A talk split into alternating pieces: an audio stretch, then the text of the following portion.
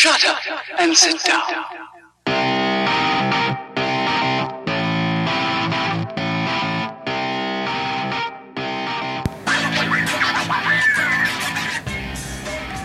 Hi, stranger. It's been a while. I've missed you. It's okay. You can look at my butt. I feel like I can What's up, guys? Welcome back to the show. We are back for episode 45 of the Quiet Part Loud podcast. I'm your host, Daryl, here as always. And uh, sorry I had to start on that creepy little note, but that video, if you haven't seen it, is called Hello Stranger. Um, you can Google it. It's just one of the most peculiar videos uh, that I've seen. It's quite old, but it popped up again um, some way somehow a few days ago, and uh, I just had to I had to start the episode with that because it's perfect. Um, and we haven't been as frequent as maybe we have been in previous weeks, uh, but that's something I'm trying to change and schedules should hopefully allow that coming up uh, but we'll see. Uh, so for the past couple of weeks been doing pretty much one episode a week and ideally i'd like to get out two. Um, but you know it is what it is. Um, we're coming back at you feeling good and you know obviously if we do keep it to one episode a week, there's a whole shit ton uh, more that accumulates that we want to talk about and we want to get out to you guys and get an opinion on and get thoughts out and everything like that. So it's good to be back. And I had to just start with a weird fucking video because it's been a weird, old, crazy week in this weird, old, crazy world. And I'm going to apologize up front if there's some background noise. I live in a usually very quiet street in a quiet little neighborhood, but they have decided to rip down a building and put up a massive, disgusting block of flats down at the end of my road, which is going to do, uh, well, certainly a couple of things to the area bring more people of uh, varying degrees of etiquette and social consciousness for sure. Um, but it's also gonna for the next few months make a shit ton of noise and uh, and kick up a shit ton of dust. So that's great. Um, on the plus side, I might buy myself another property. So good news, bad news, swings and roundabouts, all that good stuff. But uh, we had to come back and uh, just give you a bit of housekeeping up front. Um, what we've been up to, what's going on with the show, um, and and anything else that we can kind of get out of the way. And then we got plenty, plenty to get into. So um, you know where to find us, guys. First and foremost, we're on SoundCloud. That's where we host and distribute from. But we're also on iTunes for your convenience. And if you're a user of TuneIn, then you can also get us there. Uh, waiting and have to do some chasing on a couple of other distribution platforms, uh, Stitcher, Deezer, etc.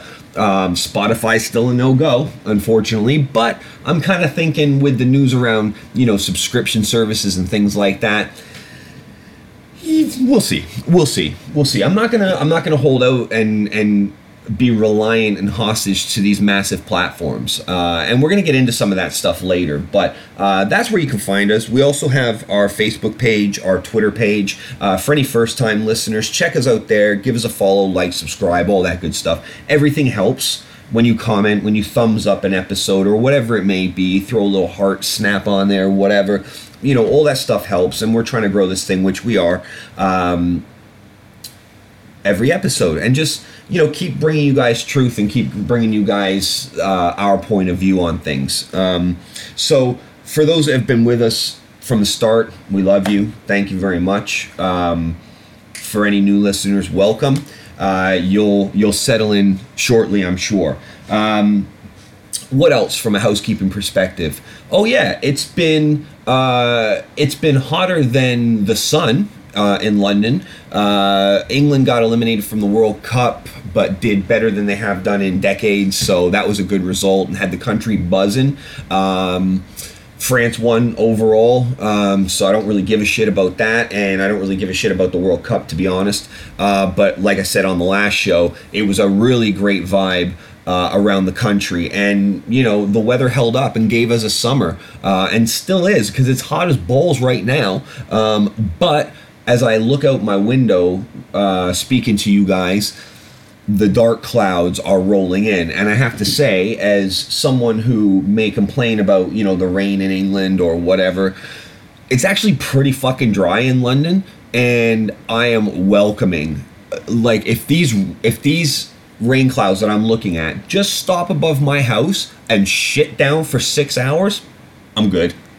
I'm good. My plants might and my garden might suffer temporarily, but I wouldn't imagine it'd be too too bad. But I just want it to shit down because ultimately it's going to cool everything, um, bring a bit of respite to what has been a scorcher of uh, of a fortnight.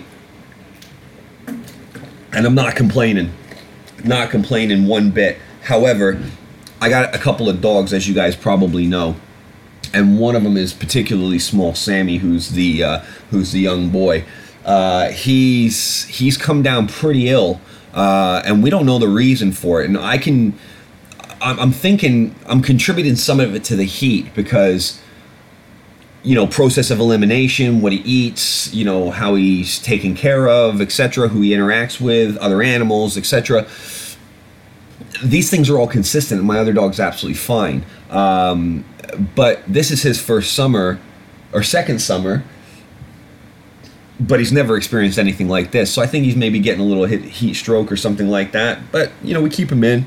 Um, but he's been sick the past couple of days, and uh, and it's nice that I can work from home and have the flexibility uh, to be able to do that from time to time uh, because it allows me to you know come and take care of him because you know he's he's literally like he's about three pounds uh, and he can fit in the pocket of a house robe. So if that gives you you know any perspective, you know he can he can comfortably lie on the top of my head uh, with just his ass hanging off. He's a tiny little fella. So I've been mending him, and uh, and my wife's been taking care of him and on all that stuff. So a lot of housekeeping and all that shit, um, you know, out of the way. Um, you know, work is very busy uh, on a number of different fronts. Uh, but yeah, everything is good. Everything is good. And like I said, the numbers are growing. So you guys are out there listening and we appreciate you for it.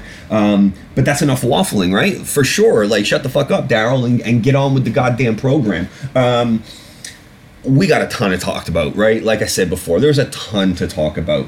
Um, and I'm just wondering where to start at the moment because I did write a couple of notes. And, and by notes, I, I mean hot wings equals toxic masculinity, like things like that. Or, uh, like Instagram ask me is masturbation kind of thing. So we're gonna get into some of this shit right now. Um, but I was just talking about being held hostage to big companies in terms of you know those that those that have a big subscriber base charge a membership fee or a subscription fee um, and how content producers are sometimes feel held hostage in terms of using all of these channels to get as much exposure as possible. And I mean, you know, we use Twitter, we use Facebook. Um, I have an Instagram for that I generally use for like fitness content, things like that, or just basically me fucking working out um, to keep myself from turning back into a fat prick. Uh, we distribute some content in terms of like podcast notifications out of there and links on my profile and Instagram and things like that. But generally, it's just Facebook and Twitter. And then obviously we have our actual distribution points of iTunes and and SoundCloud, as I mentioned before. But like we put a um, we put a request into Spotify some time ago, and they were like, "Oh, uh, we're not we're not taking or publishing any new uh, podcasts. We're not taking any submissions for new podcasts or anything like that. So I was like, okay, maybe it's just because it's a new service and they want to do it as a trickle along effect or something like that. But I've contacted them numerous times since then, just to as a general touch base kind of update. You know, are you accepting now? Um, and there's barely even been a response, and I'm just like, like, why should I? Why should I care? Because there's you know a few hundred million people on it, sure. But I use Spotify every single fucking day, and I don't look for podcasts on Spotify. I don't because there's a podcast app on iOS. It's perfect. So I don't use Spotify for that. Spotify's my jukebox. So I wonder actually what the traction is, and I don't have any market intelligence on this. I'm just speculating, and maybe some of that is born out of uh, a little bit of frustration with Spotify, thinking that they're you know too big for their britches or something. It's like, you know, I see podcasts launching on the platform. You think I'm a fucking idiot, but I don't look for podcasts. Like I don't listen. That's not my podcast uh, mechanism of choice. Um, so it's just a bit like do I care? Like iTunes is an absolute must, right? The uh, you have to be there. Um, but I wonder, like you know, tune in. I haven't checked the stats in in, in, in quite some time, but I will do, uh, and I just wonder. So even with Facebook, is there is there is there better delivery systems? Maybe is there more far-reaching delivery systems? Probably not. Uh, but it's a balance. It's like how much do they give them? Because I've been I've been kind of juggling with this thought of getting off Facebook full stop. Just getting rid of it. It's a cesspool of a platform. I've talked about it on the show before. It does no good. I don't I don't care what any said anybody says. The the net is negative. It's not a net positive platform. There's more shit and manipulation and experiments happening and blah blah blah on that platform constantly to drive ad revenue that has actually nothing to do with the user experience it's a joke of a platform it's barely functional yeah you can use it as a photo album or you can get on messenger you know so they can you know siphon all of this data the facial recognition technology they have for your photos you know siphoning up all of your text messages whether they say it's encrypted or not they're definitely getting it. Um, you know, the way that they just quote unquote leak data, you know, and this is a non based subscription mechanism, right? This is an ad driven um, revenue model. So they have to have constant growth, they have to have more data uh, because the product gets stagnant if they don't. so I think, just as a prediction, I think that at some point in time in the near to medium term future, we're going to hear about Facebook developers creating apps for Facebook that don't that look like third party apps where they siphon and pass on your data themselves. So it's not even going to be oh these users are creating apps that are then siphoning off data. I think you're going to find it'd be really hilarious if this has already been found, but fuck man, I hope I would have heard about it. Um, that Facebook have made apps and designed them to look like third party apps, function like third party apps, but then are then they are then siphoning that data back to themselves, using it for ad targeting, selling it on to I don't know other governments for local, uh, state, and national elections. Um, I mean, Facebook is garbage. It's toxic. At the heart of it, it's toxic. Um, but like I said, that's an ad revenue stream. And you see how dirty that model gets? The subscription model is the other way around, right?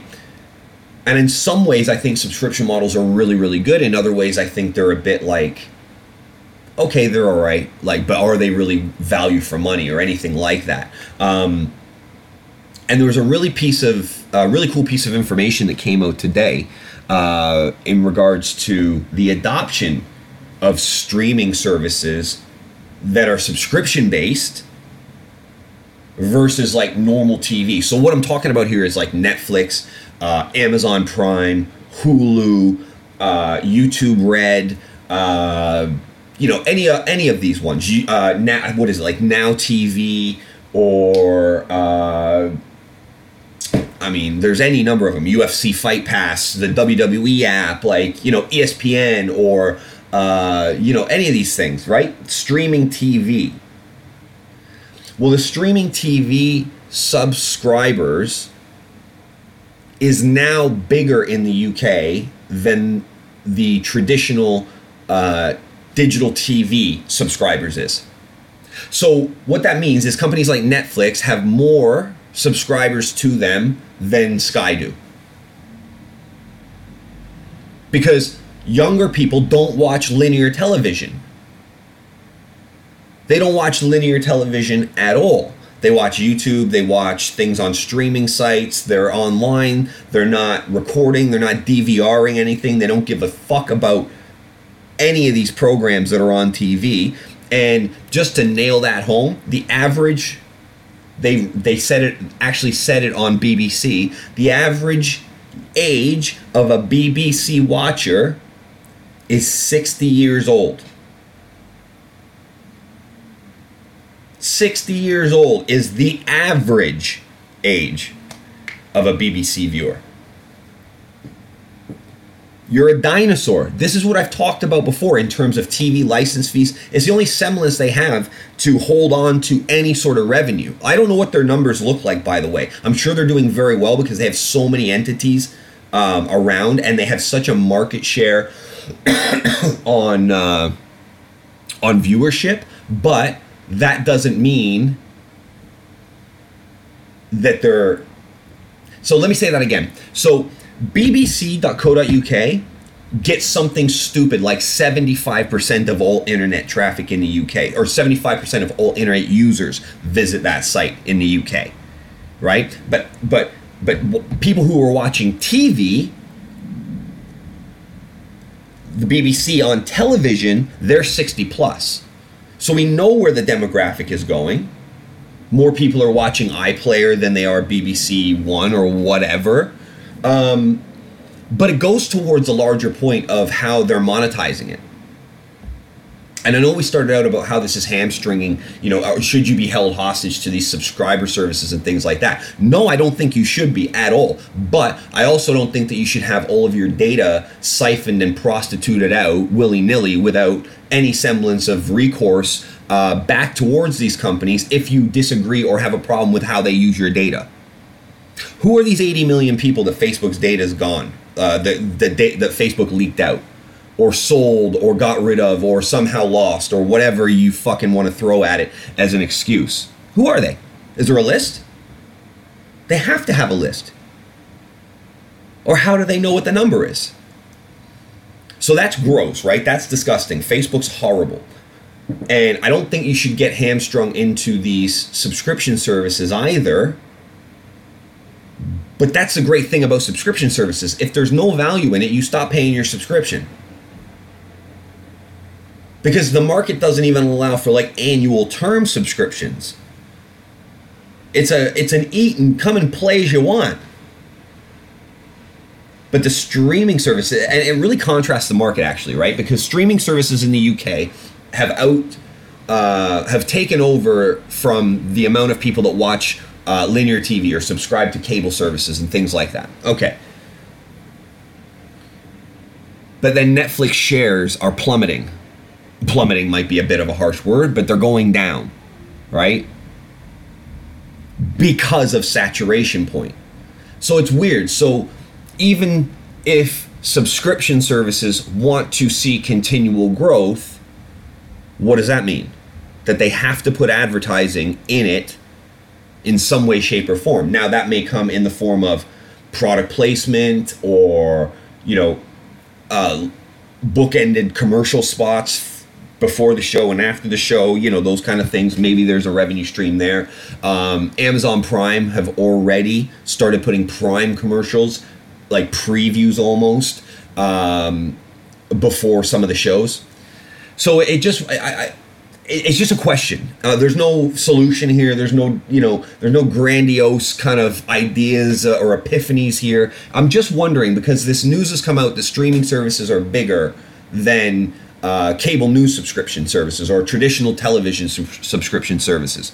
But then Netflix share prices are going down because they're they're seen to be not earning as much, not having the subscription growth so then what do they do to get those share prices back up? Because if the share prices don't come back up and keep going the way they're going, what happens to Netflix? What happens to these subscriber services? How how stable how stable are things? How stable are subscription services? How stable are businesses?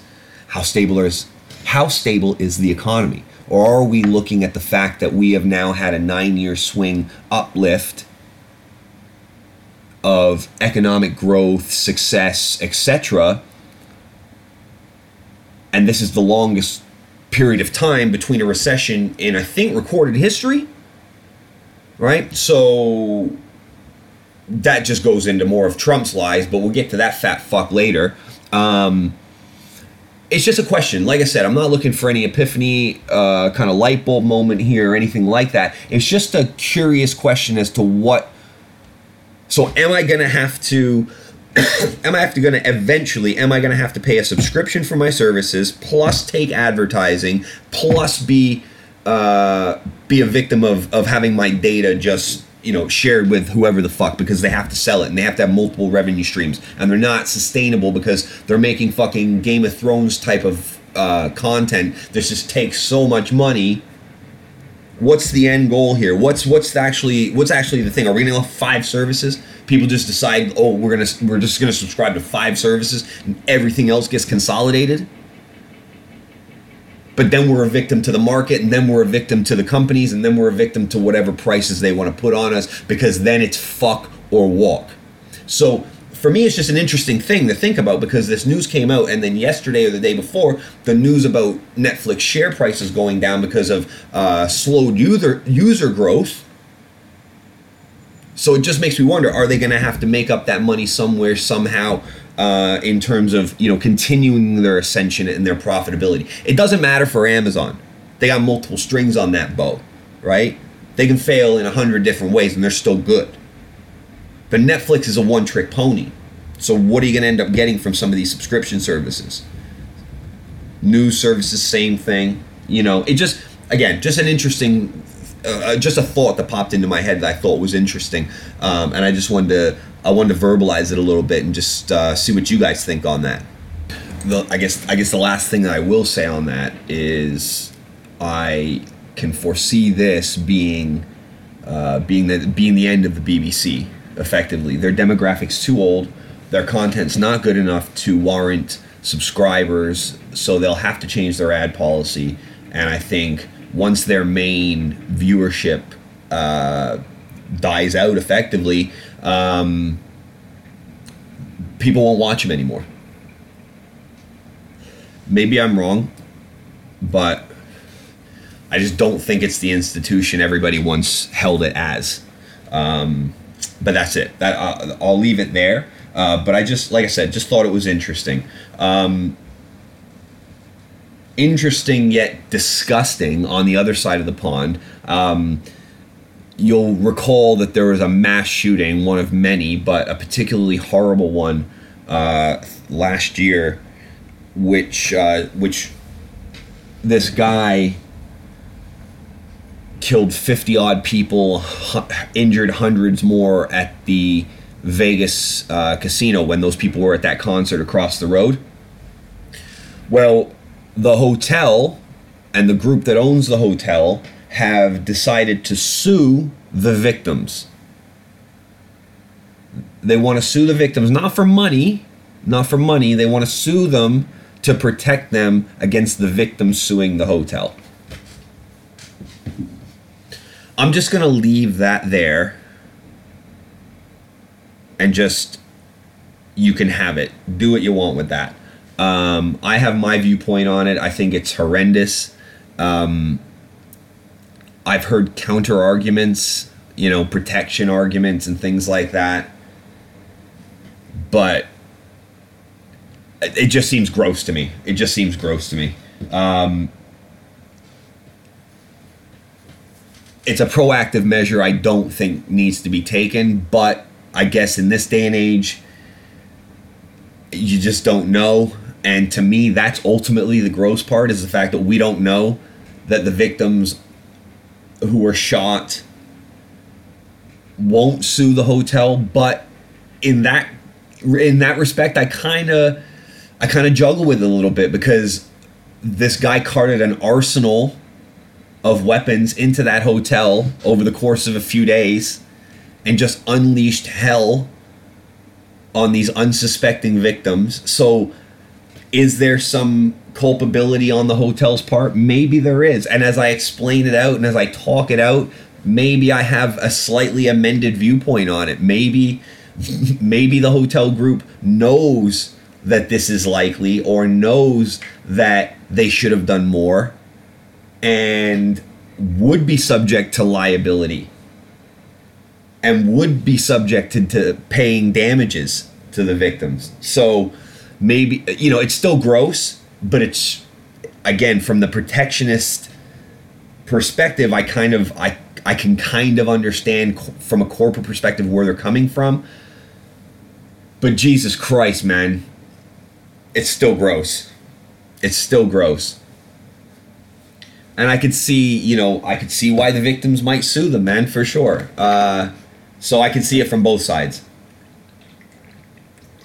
We'll see how it unfolds, but for me, it's just, it's just a bit gross um, that they would sue that they would sue the victims to stop them from suing them. I, I mean, I don't know what the outcome will be, but we'll, you know, we'll see. Um, just a crazy old world, right? Like, I, I so I saw this article. I don't know if any of you guys have heard of the show Hot Wings on YouTube, but it's effectively just a, some guy sitting at a table in a in a room that's been you know that's got like a black background on it and it's just a it's a bar table. It's a high standing table for two let's call it and there's a couple of like bar stool type chairs. And the host just interviews a celebrity but the shtick or the the point of the show is that the celebrity has to eat chicken wings that increase in spiciness based on the type of sauce that they have on them throughout the questions. So there's like 10 wings or something or 8 wings and then, you know, each of those wings gets progressively hotter and the celebrity has to eat the wing, then is asked a question and has to respond whilst trying to deal with the spiciness of that uh, particular wing. And then the kind of rule of it is if you make it to the end, then you get like a promo spot for whatever you're on there to promote, whether it's a movie or a product or a book or whatever, right? So, this professor at Tulsa University in America, this professor of women's studies, has published a paper that accuses hot wings of toxic masculinity because in the history of the show, there have been 11 women guests.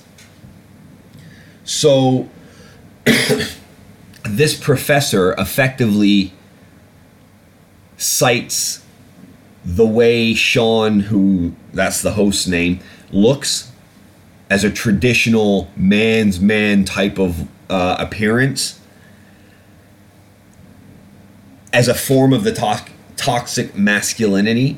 But the main crux of, of her argument is that women women are not seen as because of the gender stereotypes and the gender boundaries we put on women we are not seen the women are not seen as the type that should eat messy spicy wings because they can't open it's not it's not cool for them to openly talk about what it does to their digestive tracts and eat messy wings because we have a dainty perception of women and and all of this. Actually let me see if i can let me see if i can find it. I gotta take it uh from her because she's an intellectual so the way she articulates it is obviously much more succinct than what i just gave you um, let me see. Oh yeah, so from her, uh, it, she quotes it as it creates, maintains, and manipulates inequitable gender hierarchies through the interrelated performances of gender, food consumption, and celebrity.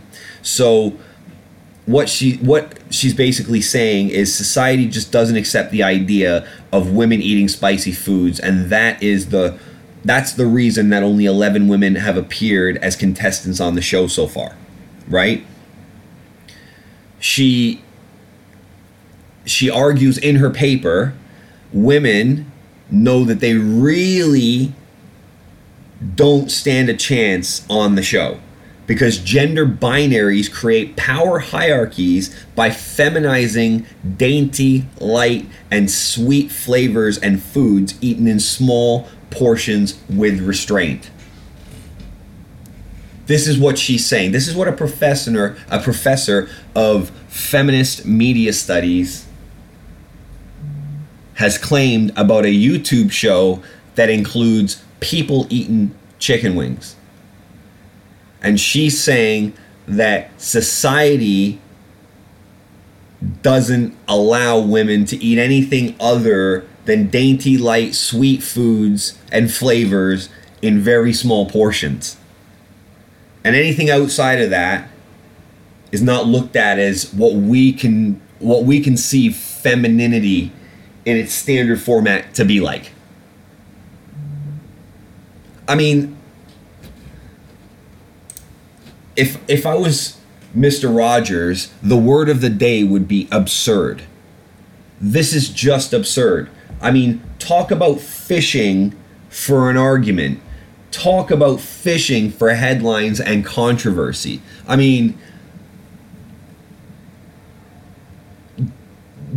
let me ask you this. Go ask one guy if he would not date a girl because she ate chicken wings if you find a guy that says, "Yeah, that's my red line," I don't date girls that eat chicken wings. I, they get their hands all messy. They get it all over their face. They burp. They use all kinds of napkins. They won't tell me. They won't stop telling me about how you know too much spice makes them shit. Like, if you find a dude that has that mentality, smash his head into a fucking wall because he's not a man. He's a fucking idiot and he deserves to have his head smashed into a wall, quite frankly. You're not gonna find one. You're not going to find one. Because it doesn't matter. This woman's paper is complete garbage. There's nothing that substantiates any claims in her paper whatsoever. And her claim that you know, women can't talk about this, or women, like, she even undercuts women's potential in her own article by saying women, no, they really don't stand a chance, but then claws it back by saying because that's the constraints that society's put on them. Are you fucking kidding me? Go to a Canadian fucking barbecue. Go to uh, go to any American sports bar. Fucking, what are you talking about? I don't know anybody that doesn't like chicken wings, male, female, whatever. So, for this so called professor, this so called educated intellectual, and I'm throwing the quotation marks around here, stick your paper up your fucking ass. And anybody that agrees with the paper, you can take it and shove it up your fucking ass too. Because what you're talking about is nonsense. What you're talking about is completely unfounded, born out of nothing but hatred, your own point of view, which is misguided and incorrect, anyways. But to, I mean, Hot Ones is a pretty big show, and they're part of a wider group, so they do fine. But to say that they set this up as a like a man's only uh, game show to promote male celebrities or something like that, and that they only have token women on from time to time, only because they know they won't be able to get through it and it'll be a good laugh. Because we know women don't really stand a chance, and they know they really don't stand a chance anyways, because it's not what we look at. And not what we look for in a woman. We want her eating dainty little, like, uh, fucking high tea portion size cakes or something. Like, what are you talking about? The fuck is this woman talking about? I mean, I haven't looked her up yet, but I can imagine what she looks like. You know, there's always a type. Always a fucking type. And when I saw this paper, I just I, I had to mention it because this is a very, very small minority of people that think this way. Okay? And if you scratch the surface just a little bit, you'll undercut you'll uncover some of the fundamental issues as as to why people feel this way. And it goes towards a wider conversation about how we look after ourselves, both emotionally, you know, physically, what we eat, how we exercise, being an active, wholesome lifestyle, you know, all of that, having fun, you know. But ultimately, this paper is not about a fucking show on YouTube. This is about attention. This is about creating an argument. This is about virtue signaling. This is about trying to fit in because one doesn't fit in. This is group mentality thinking. This woman wants to be associated with something she thinks can potentially gain traction and an easy fan base to win. That's it. I'll ask you again do you know any women that don't eat chicken wings? Maybe. Do you know any guy that would not date a female because she ate chicken wings? Do you think Hot Wings or Hot Ones, whatever the fucking show's called, do you think that that was made so they could make fun of women because they knew in a calculated way that women would not be able to eat spicy food because they just they're not expected of it so they don't do it so of course they don't stand a chance what the fuck are we talking about? Where do the levels of, of absurdity stop? Uh, hey baby i would love to get some chicken wings with you. Uh, but the last time i ate them we got them a little too bit too spicy and i had diarrhea for a week. Any guy in the world that heard that from a girl would still fuck her within 30 seconds of hearing that. Sorry. It's true. So this professor, Contro, or whatever fuck her name is, from Toulouse um, University, uh, Tulsa University, fucking stick it up your ass. And anybody that thinks like this person thinks, stick it up your ass too. You're not my type of people. You're not invited to the party, and you can fuck off because you're in a very. I, I've mentioned this before. This is a Jordan Peterson term, unless it's somebody else's term, but this is a Jordan Peterson term until I'm corrected otherwise, it's low resolution thinking. It's low resolution thinking, appearing to be high resolution thinking, but it's just faking it because there's no substance behind the argument. There's no reality behind the claims. Hot Wings is only at 11 females on there because we don't we don't think women can handle it. We want to keep them out the fuck are you talking about? I saw the one with Rachael Ray not too long ago. Like, I've seen dudes cry on that show. What the fuck are you talking about? Or is that emasculating to men? You want to go that side of the coin as well? I mean, this is fucking nonsense. But you have to be aware of these small fire attacks that try to bring down things just because it will benefit the other person and their group identity that they need to cling on to. This woman's got a history of these papers. She's got a history of these papers. I wonder if they're listed here. Uh, no, not this one. Maybe in the other article. Um, bear with me just for a second because I think the titles of these other ones are hilarious. Bear with me. I'm going to pull it up. I think I've got it. Toxic Hot Wings. I think it might be this one. Pardon me. Yeah, so I just want to tell you that this woman obviously has a history of of writing papers like this. So bear with me just for a second. I'll give it give it to you right now.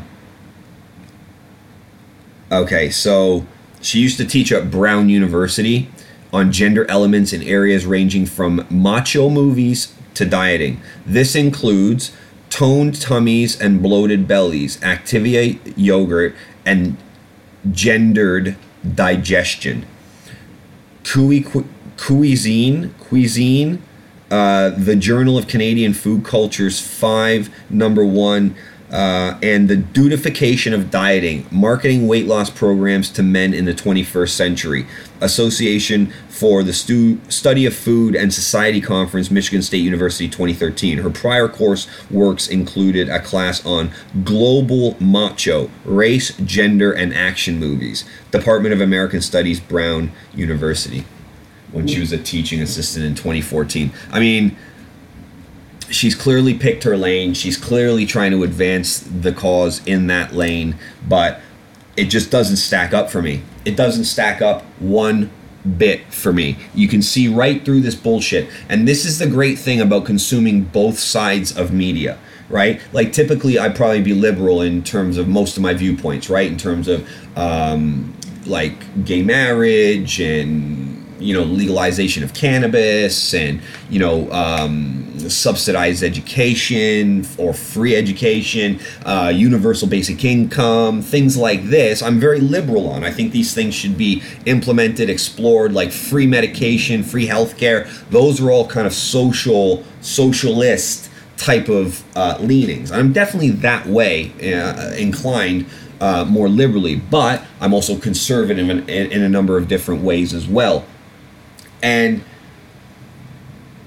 when you hold multiple viewpoints on you know if you're if you're left on some some things and right on some things which most people are unless you're a complete ignoramus most people have varying degrees of liberalism and conservatism in their viewpoints on depending on what subject you're talking about right? Pardon me. So as I view things from different spectrums, depending on how they affect my life, I try to do the same thing in the information that I consume. Because it only helps me further an argument or further a discussion or further a debate or think more critically on an issue if I understand what's happening from the left and the right or from the top and from the bottom. From the it doesn't matter. Just you have to take the opposition point of view as well. You have to digest it and consider it you have to consider everybody's ideas, or not. I don't mean right. So you just have to look at what both sides are saying. Don't take anybody's viewpoint and make it your own, because that's the opposite of critical thinking. But definitely listen to what both sides are saying to form your own opinion. Because when you look objectively at what people are telling you, where the information originates from, the source of the information. Once you look at these things objectively, what you can start to notice is the bullshit. Things that don't check out, things that don't add up. And you can be more critical in your thinking and in your in your analysis of what your viewpoint should be. And so I read almost as much media on the opposite point of view of the opinion I hold as I do on things that I know will fall in line with my general habit of thinking, which is more of a liberal leaning thing, right? You have to do that. You have to be critical in the way you think. You have to be critical in the way you consume information, and you have to ask questions and you have to challenge.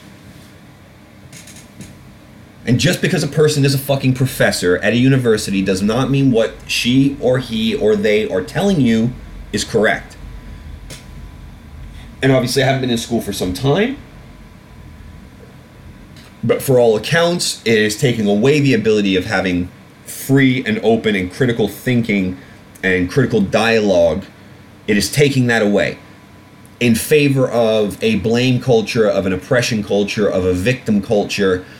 And that to me is something that is exactly on par with what this woman is writing about. She is trying to turn women into victims and causing a show on YouTube to be the brunt of the blame of that.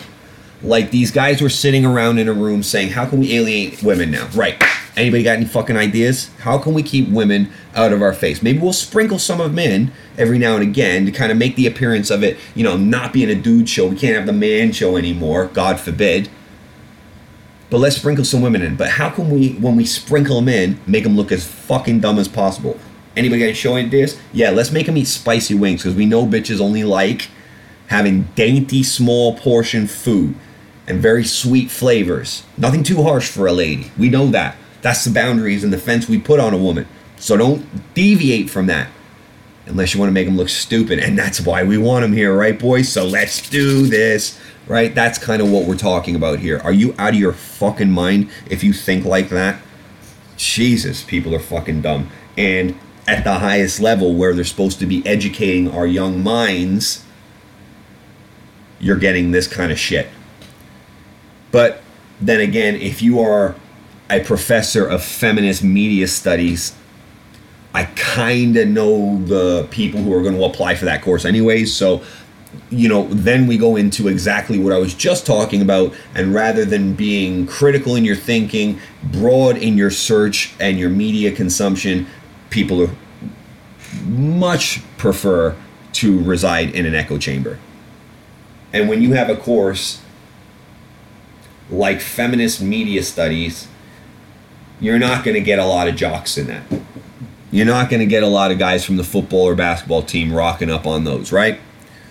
You might get one Terry Crews type of motherfucker that goes into those shows or into those uh, courses, but that's gonna be it, right? Again, it's echo chamber thinking based on an ideology that the group can easily attach themselves to. And in this case, it's victim culture, blame culture, victim culture, oppressed versus oppressor. And we've talked about this shit before. So I just wanted to put this crazy bitch on your radar because we have intellectuals, and again, I'm, I'm, I'm dislocating my wrists, giving you the quotation marks on the intellectuals, teaching young minds that this is a way to think that a show about eating chicken wings that only has 11 women on it in the course of its lifespan so far is purposefully alienating and singling out women. Get the fuck out of here. And whilst we're on the subject of you can get the fuck out of here with that bullshit, Instagram, the ask me function the ask me a question function that you've uh, so conveniently put in.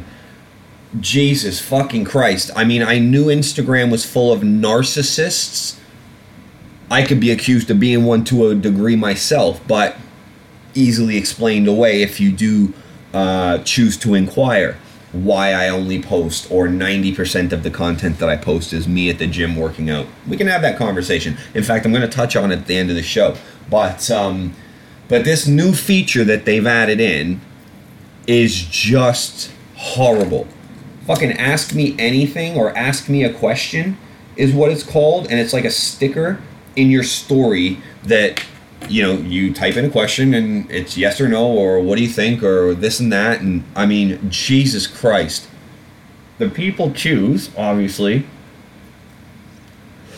which question they want to publish, which is obviously going to be most favorable to them. It's going to give them an answer that can, you know, show them show show themselves in the most positive light possible, how wise I am, how motivated I am, how special I am, how grateful I am. Fuck off. It's for me, it's the equivalent of standing in the bathroom, looking in the mirror, jerking off, and cheering yourself on while you're doing it. It is complete masturbation. It is the most narcissistic garbage and it just it makes it look cheap. It makes it look really cheap. And of course, the moment it was the moment it was launched, everybody on Instagram just started using it. Yeah, it's just I don't know. I don't know what the fuck ever, right? Do you? Why do I care? Um, but if you use that, and if you're in my timeline and you're you were something and now you're something else, I'm just gonna fucking delete you. That's all. Um, so, anyways, I just want to point it out because it's a really fucking stupid feature, um, and again, just shows the narcissism of people out there.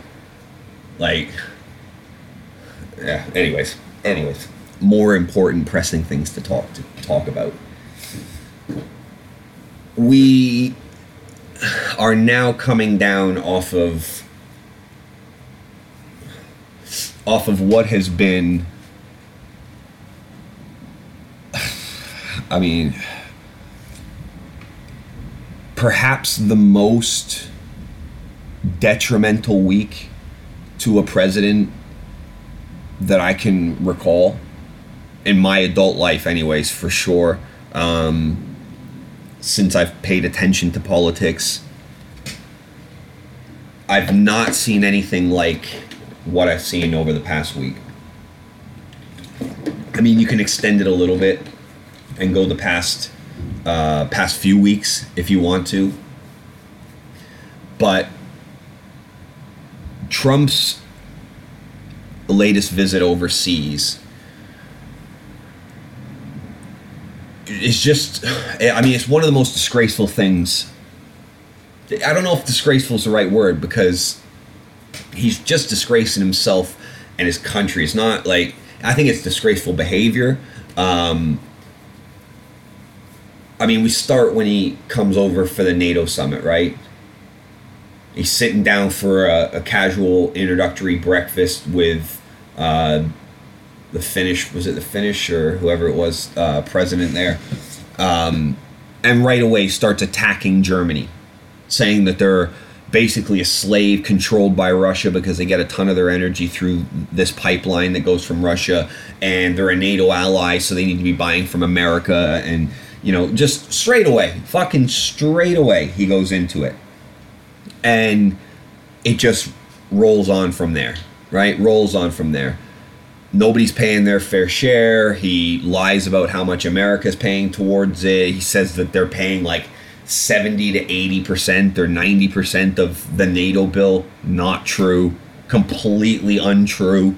Um, then he goes to the UK to visit with Theresa May to talk about their trade partnership potential and the state of play of Brexit. Gives an interview with The Sun in which he says the wrong outcome on Brexit could re- could completely take a trade relationship with America off the table. Right? Like hard Brexit or nothing basically. He also says that he thinks, you know, Boris Johnson would be a fantastic prime minister. You know, says a bunch of nice stuff, you know, about Theresa May or you know whatever. Courtesies and compliments that are full of hot air and then they do a joint press conference in which a reporter asks, Is this how you talk about a friend? Claiming that, you know, Britain's a friend, the UK's a friend, Theresa May's a friend, yet you want to say that it's fucking all or nothing on a trade deal, right? So she calls him out on what he said. He's like, I didn't say that. He's like, I wasn't rude about it. He's like, you know, this, that, and the other thing and he's like, I, he's like, this is what you get, you know, with these reporters. He's like, I think it's an okay newspaper, but you know, they're clearly not reporting on everything I said. The guy that interviewed him was in the fucking audience. He's like, yeah, we did. He's like, we put everything in there, the good stuff and the bad stuff, but you said the fucking bad stuff too. So he got caught out in public, fucking lying, right? Looked like a complete jerk off. So he's alienated all of his NATO allies. He's doubled down on bullshitting around with the UK, which makes Brexit an even more tenuous situation because if you can't rely on what should be your closest ally and you're leaving a single market with most of your other allies, what kind of confidence will that give in markets in terms of what your economy is going to do, what your currency is going to do? So you can't be relied upon as a trade partner. And he comes out and lies about what he said that's in print, albeit the Sun, you know, uh, not the most reliable rag. But when the guy called him out on it, he got all like flummoxed and like, oh yeah, yeah, yeah, yeah, oh yeah, they said good stuff too. Some of the stuff, one of the things I said was good. Like tries to joke it off and just looks like a complete fucking douchebag. So he's come off the worst few days you know, in the last month or so, right before he had to reverse his own policy on separating children from their families. And then he goes to Helsinki to meet with Putin.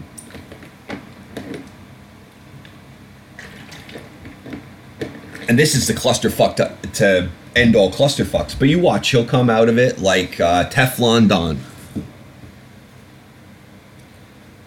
So he meets with Putin and there's certain subjects that you know his government his administration his public you know his foreign allies and things that are, are being expected to be talked about, brought up. One being the illegal annexation of Crimea, which since World War II is the first takeover of a territory by arms that we've had globally. Completely fucking illegal. Right? Doesn't mention a word of it. Okay. What about the uh, investigation into how Russia has now effectively been proven to have been involved in manipulating the outcome of a federal election on a sovereign country, being America.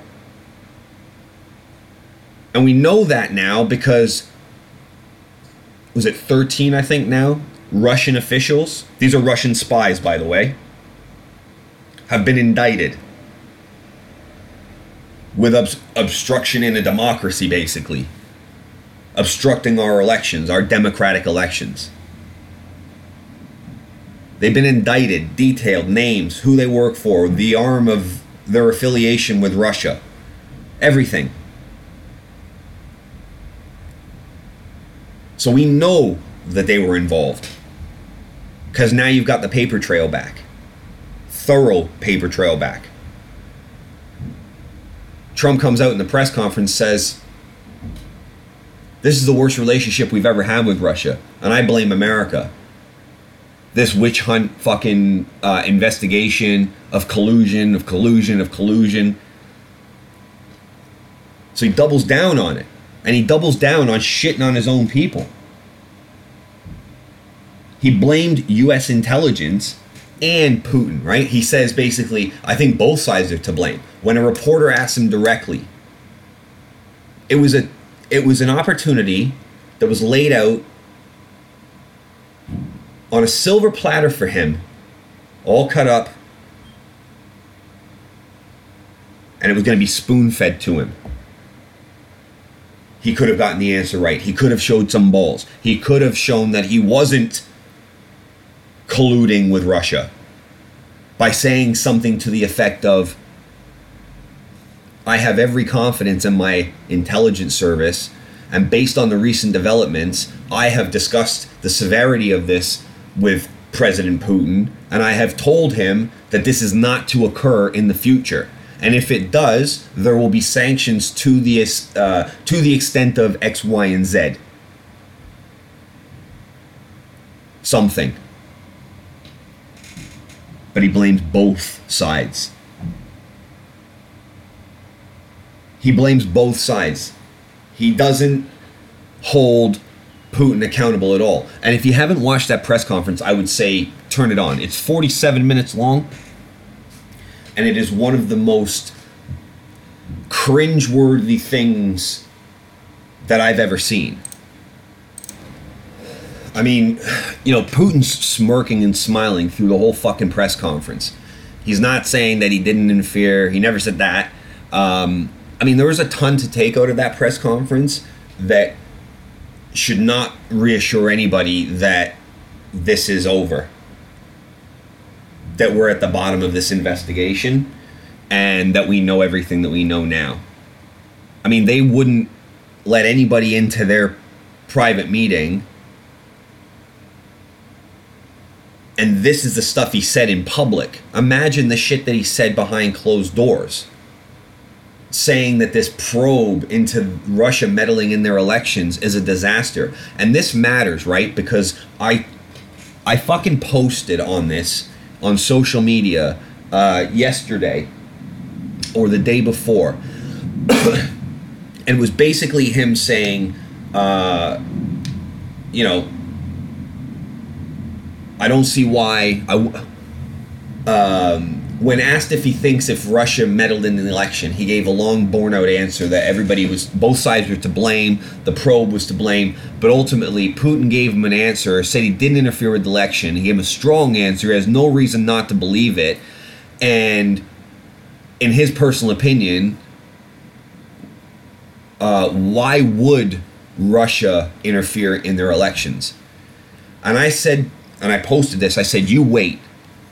Everybody is going to kick off at this guy, including members of his own party, because of how weak he looked and how badly he sold out America in terms of selling out their uh, intelligence service, selling out the people's intelligence, you know, just completely shitting all over the country for the sake of whatever he, whatever they've got on him. Because at this point, you don't act like this unless somebody's fucking holding something over you. I'm sorry, but call me a fucking conspiracy theorist or whatever, but I don't think so, man. I think I think the only way you act like this, especially a guy like him, like Trump, who's a fucking bully to anybody he can be, he's like a little wet puppy dog that's just pissed himself and he's cowering up to somebody. That's how he's acting in this press conference.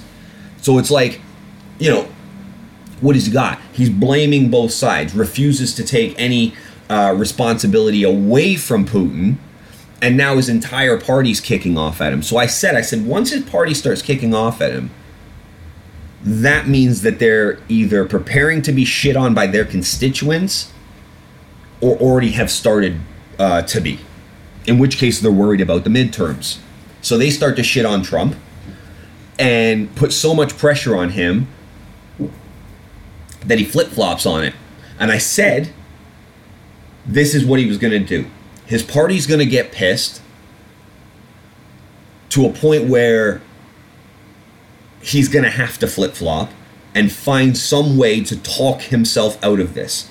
His attempt came through yesterday evening when he said, I didn't mean would, I mean wouldn't. I meant wouldn't. As in, he believes the US intelligence service, even contradicting himself on numerous occasions, said he does believe the US intelligence now, and that he said, why wouldn't Russia have something to do with the instead, or instead of why would they? Like, of course they didn't. Which falls in line with the rest of his statement in that press conference by the way.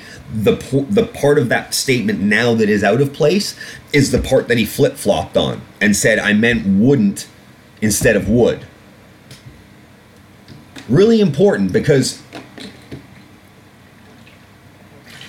his staunchest um, supporters they're going to use this and say see he just he was on a long trip tons of meetings you know, maybe fuck, give the guy a break. One word, give him a break, right? And they're going to take that soundbite that Trump has now put out and use that as the gospel. But all you have to do is look at the previous two, three minutes, and you'll see that the actual flip flop, the amend to the statement, is actually now the thing that doesn't fit in that statement. It doesn't make sense. It doesn't flow with everything that he just said for the past few minutes and everything that he said previous to that, and everything that he said in previous statements on previous days. It doesn't add up. He thinks this. He doesn't trust the US intelligence. He believes, or has to believe, or has to publicly state that he doesn't think Russia had anything to do with it. And it's that plus this flip flopping that is a real big concern because one his flip flop doesn't make sense because it doesn't make sense with the rest of what he said. He's clearly only done it because of political pressure, so he knows truly, you know, there's a vulnerability here. And I think people are going to see that for what it is.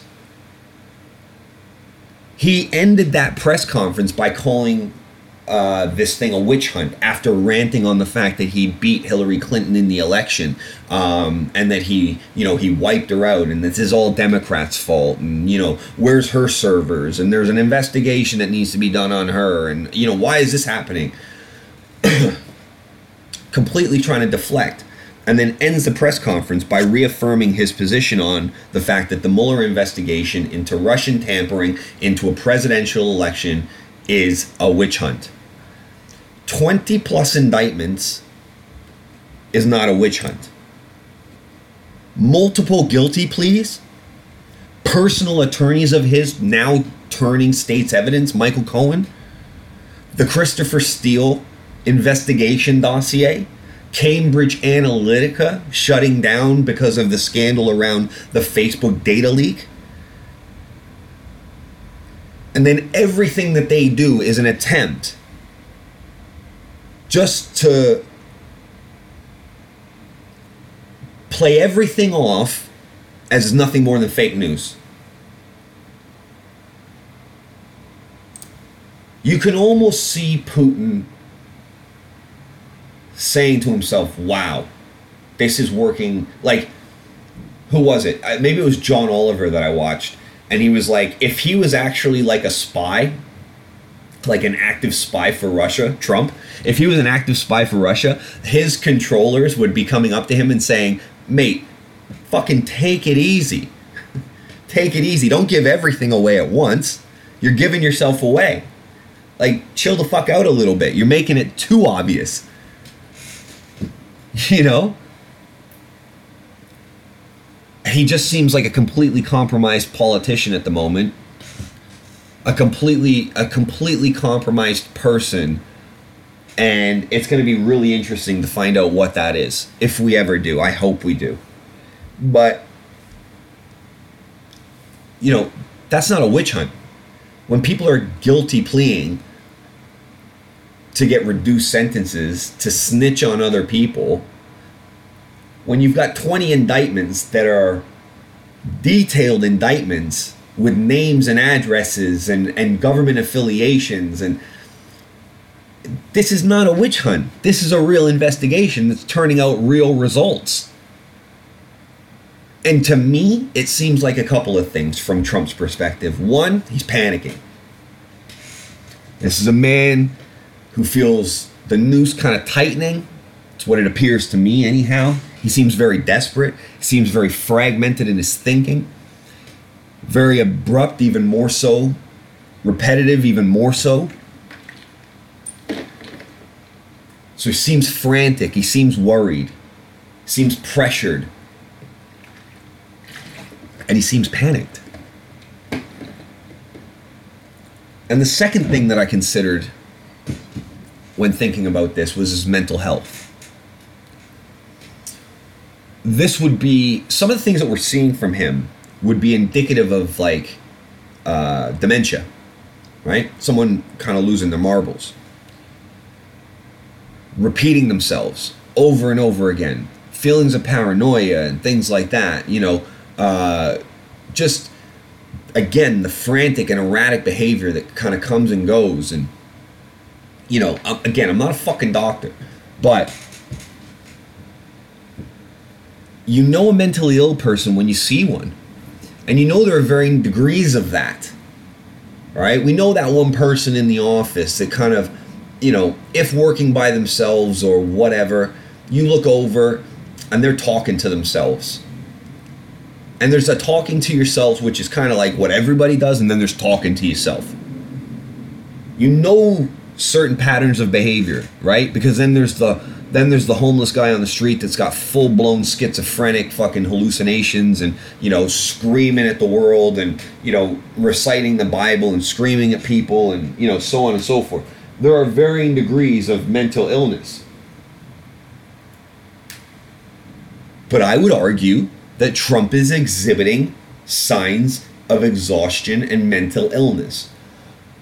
this is a 70 year old man, 70 plus years old, that doesn't take care of himself. He's on cholesterol medication. He's on uh, hair growth medication, Propecia, which has a whole bunch of side effects. And if you want to fucking dig into that, have a look at that, how it alters your mood. You know, but this is a guy that's been not taking care of himself for the better part of 70 years. And being that now he's in the most stressful job in the world, which he didn't expect to win in the first place.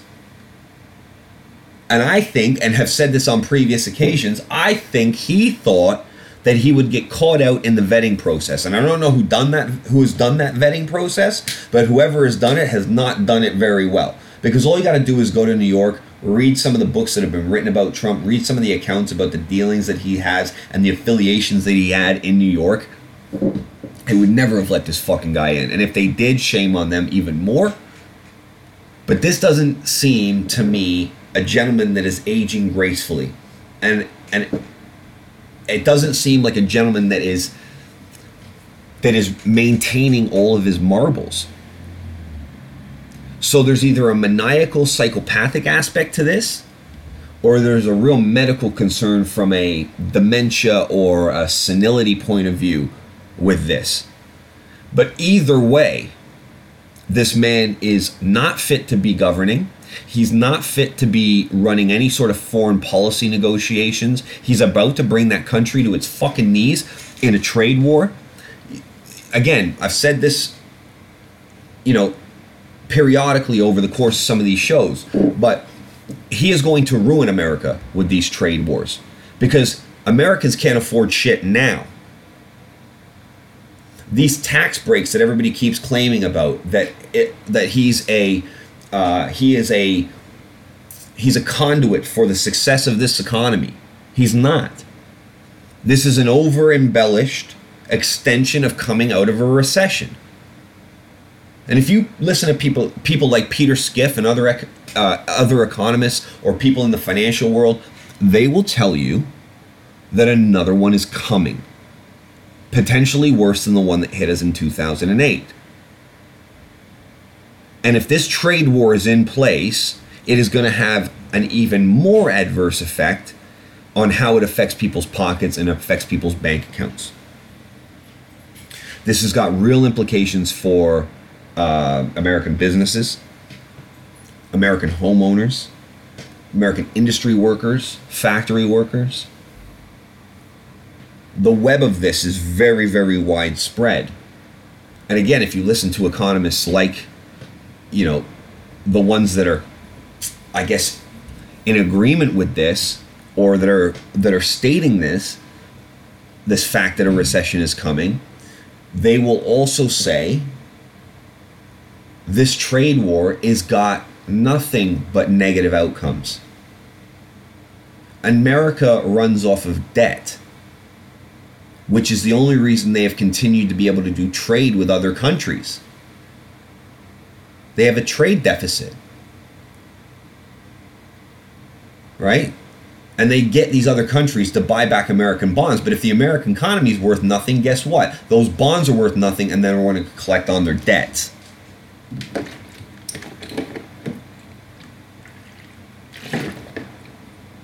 Not to mention that, but the most consumed products in America, for the most part, are made in China. If China, if China makes those products more expensive to, uh, you know, America has made those products more expensive to bring in, and China makes them more expensive to buy. So, it's a double negative and America is not in a position to be doing this kind of uh, trade war because the retaliations are too detrimental to America, and they've already started to take effect. Because if you look at regional newspapers around America, which I have a feed of, you will see some of the stories that are coming out, like it's already affecting job uh, numbers, it's already affecting bottom lines, returns, and giving people pause and consideration to take operations overseas. This is not going to work out well. And it baffles me that one he's not he's not intelligent enough to see this or to listen to people that are telling him or doesn't give a fuck and is going to do it anyways because one of those two things that I just said is happening is probably happening. Psychopathy or senility right? But this doesn't work out good for America and as a consequence doesn't really work out good for anybody. It's a bad idea full stop. But you can't let a tyrant run ragged and run whatever his whim is of the day especially if that person as he appears to be on a more growing occurrence mentally unstable and unfit to be leading you have to put a pin in that. You have to stop that. Spoke in the wheel man. Stop it in its tracks so, really, really concerning because one, he seems more compromised in terms of his affiliation with Russia than ever before.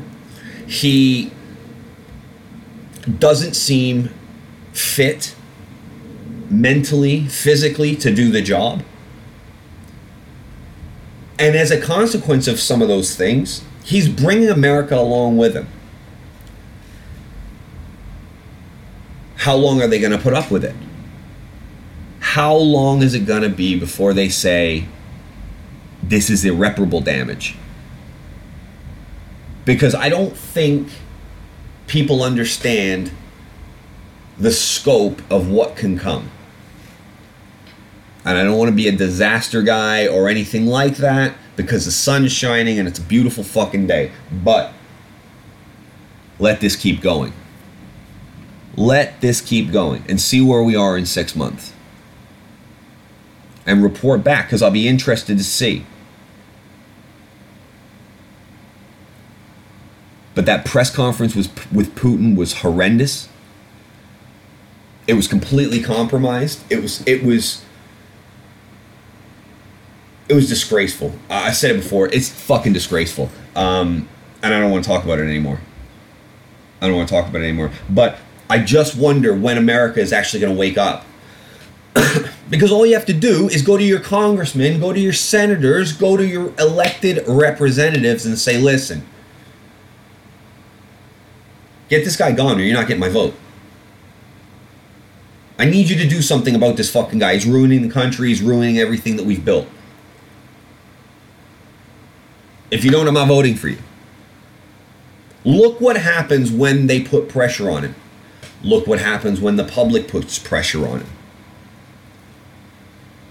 He flips immediately because he's a populist. But he's a populist of extreme proportions, and therefore he needs everybody along with him. It needs to be overwhelming dissent for him to change his mind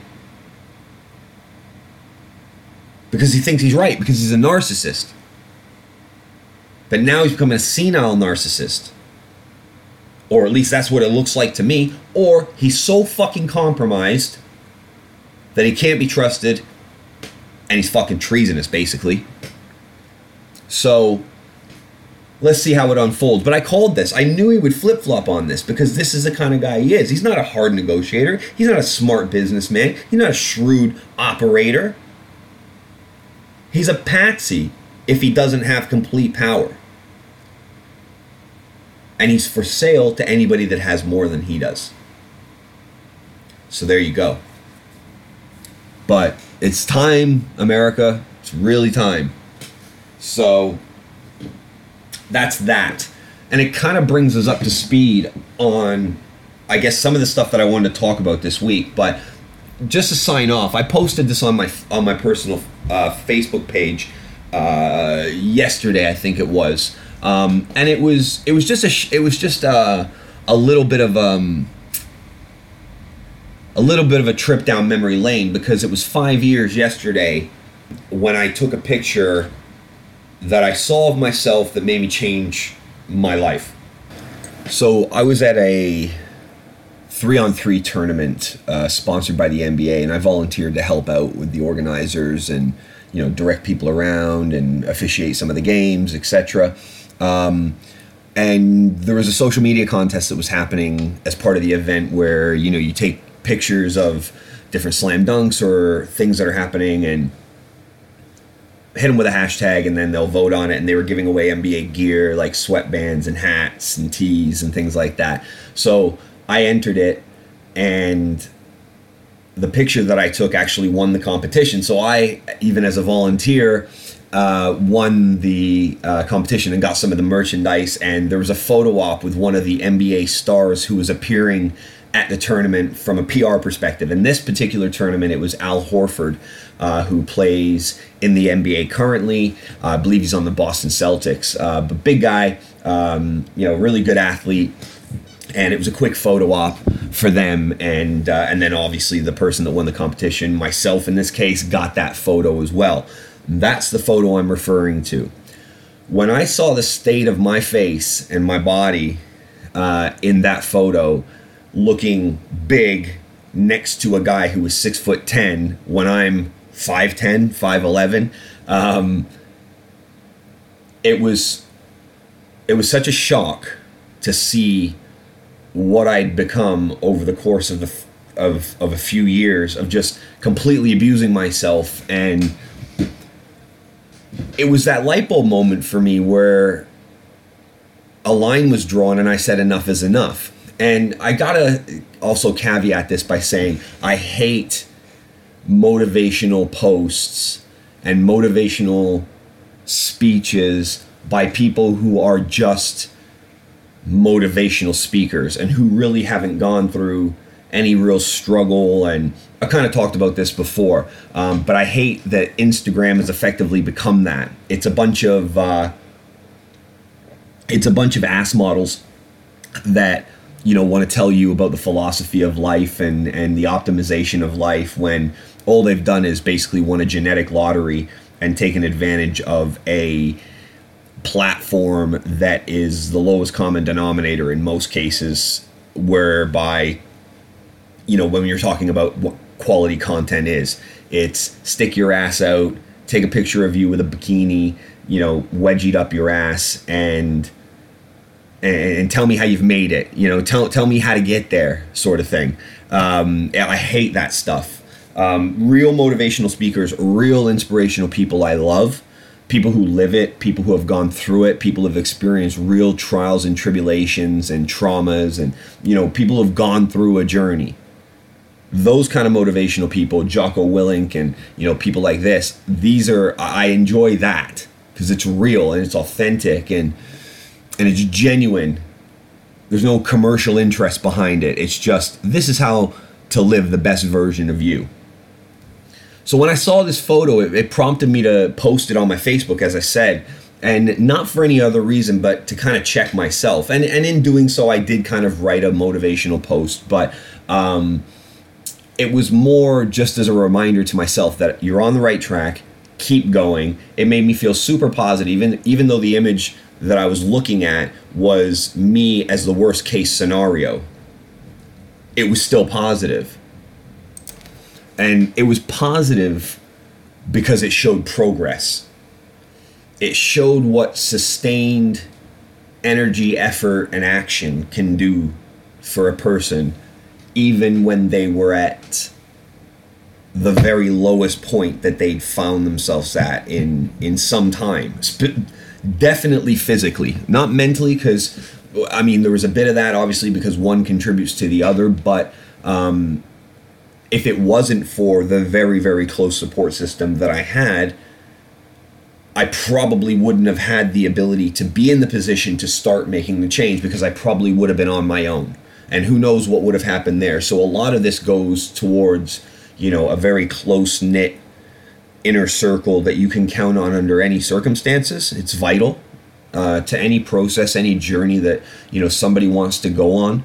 Uh, they need those those support mechanisms in place, even if they're just passive support systems. They don't have to be therapy sessions or anything like that. But I looked at this picture of me, and I was I remember I was 98 kilos. Um, so in terms of pounds, that's about 200 and 215, 216 pounds. And anybody that's that knows me listening out there um, that has met me in person, like I'm not a big guy right? Like I'm like I said, I'm about 5'10. Uh, my actual weight should be more in line with what I currently weigh and how I currently look. But back then, I had zero muscle mass. I had uh, I had all fat. My body fat percentage was uh, well over 30, and I was in bad shape. And things were starting to things were starting to happen. Um, so I was about 216 pounds, 98 kilos, uh, depending on which system you uh, are familiar with. Um, and five years later, I currently sit here now at 85 kilos, which is about 187 pounds. But the difference in that is not only the weight loss, but the body composition change that's been done sustainably over a period of years. It's like Neil McCauley says in Heat I am never going back. No matter what, I am never going back. Remember when he says that in Heat? Um, it's true. Like a like a three strike criminal that just got a blessing and got paroled. I am never going back because that was a prison. It was a prison for me uh, mentally. It was a prison for me physically. You know, I remember like having to try to suck my gut in because I wasn't buying shirts that fit my body because I was under the delusion that I wasn't actually that fat, which is really weird. It's a really weird thing because now that I've lost a ton of weight, you know, completely changed my body, completely changed the way I eat, the way I drink, you know, all of these things. It's now that I have the days up where I'm self conscious about, oh man, you're looking a bit fat, you know, looking a bit chunky around the gut, you know, but back then, back then, nah, I'm good. I was good. I puff my chest out a little bit, stand up a little bit straighter, suck my gut in a little bit, and everything was fine. You know, living in the delusion that, you know, this behavior wasn't wasn't doing anything negative to me. When all it was doing was negative things to me. Um, you know, and I, I was responsible for this. I'm a grown ass man, right? And my first port of call when I tried to make a change was to go to the doctor can I get some assistance with, you know, potentially how having uh, cutting down my alcohol consumption, quitting it, a cold turkey, whatever it may be, because I was just I was drinking excessively, and that's where a lot of this weight gain came from. I was drinking, you know, ten plus beers a day, um, graduated to drinking whiskey, um, and then assumed the diet that goes along with that, which then you know assumes a cert- certain um, pattern of sleep and the way you feel the next day and so on and so forth right? Um, so i went to the i went to the uh, to the doctor and they're like yeah you can go and go and chat with somebody and and talk to them about you know potential options. What could be done? Was there some sort of a medicine that i could take? You know what whatever they had to offer basically. Um, they turned around and told me based on how I articulated myself and based on, you know, the fact that I had a decent job and, you know, was looking to buy a house and so on and so forth, that they really didn't think any of the solutions that they had for me were were helpful. So I effectively got turned away. And that was when another light bulb moment happened. And that was the fact that even though I had a very close support system around me, namely my wife, who you know, was great, uh, but had never dealt with something like this before. Um, it made me realize that this was something that I was going to have to do. There was no reaching out, in my opinion. There was no reaching out for a savior. There was no reaching out for a magic, a, a magic spell or a magic pill or a magic wand. It was just going to be, listen, if you're really fucking sick and tired of this, if you're really sick and tired of feeling the way that you feel, of acting the way you act, of thinking how you think, this is on you. So, what are we going to do about it? And that was it. So, first things first, cut out the cancer. So, I switched from drinking regular beer and alcohol to drinking non alcoholic maintain the habit re- but remove the consequence, right? Then I cut that out completely and switched to healthier options of things to drink. Fruit juice, water, you know, water was huge. Having water on me all the time was huge. Um, and then it was diet, looked at, you know, how I could potentially clean up my diet, eat more healthy, flush my body out, go through a detox, that sort of thing. Then I started going down to the gym and what I what I've known about myself for ever is that I can have quite an addictive personality. And if I like something or if I'm into something, I am all into it. If I don't like something, I don't want to spend one second of my time doing it. That's that's the I guess the spectrum of how I of how I do things m- most often. But when I found exercise and physical activity again, it ignited something in me that I used to have a long, long time ago. When I played basketball, you know, when I was super active as a youngster in high school and, you know, slightly thereafter before it all, you know, into college and, uh, you know, until it all kind of, for a number of reasons, which is a whole fucking different show, um, brought a lot of that stuff down and and stopped a lot of that from being a priority or a focus in my life. It reignited something, and I went and made that what I was. I chose that as my habit rather than drinking and eating like shit every day. And I replaced the two. And I just made a very, very simple commit commitment to myself that says, This is the worst you'll ever be. That was it. Every day from here on out will be an improvement of some magnitude. Doesn't matter how big or how small, you'll just do something better with yourself and to those around you than you would have done yesterday or the day before, so on and so on and so on, right? And I knew that if I stuck to that, no matter what, if there were hiccups and bumps in the road, that eventually we would get to a place where I could look in the mirror and be somewhat satisfied, at least satisfied with the change that and the progress that had been occurring to that point.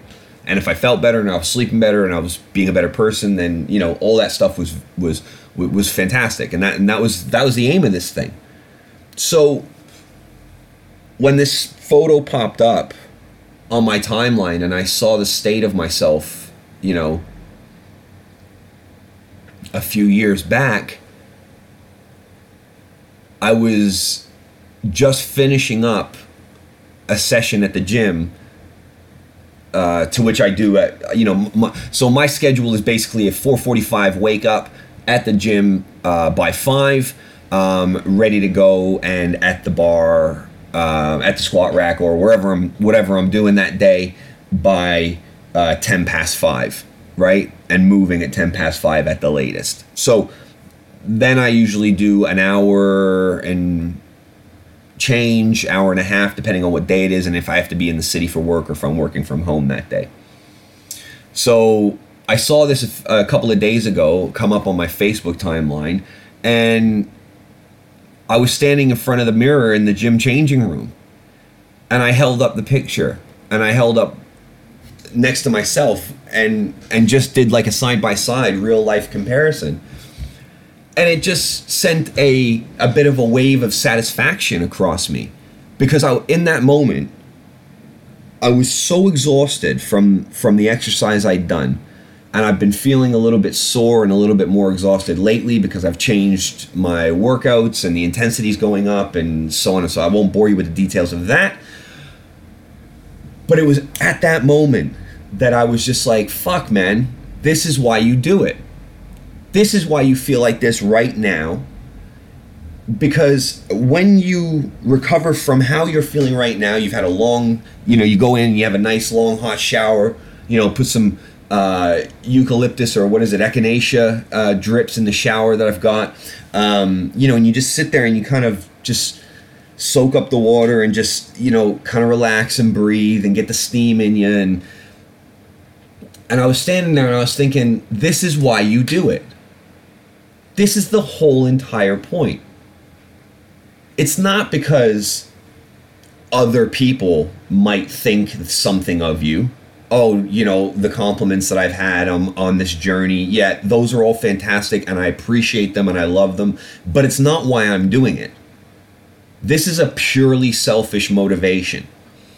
And I think it's the greatest form of of selfishness that you can display because you're looking after yourself and you're doing so in a way that only has positive benefits both internally and externally you're doing better for you but in, as a consequence of that you're doing better for everybody else because you're you're better to interact with you're better to talk to and and and and converse with you're better to deal with overall your mood will be more stable so you're less likely to freak out.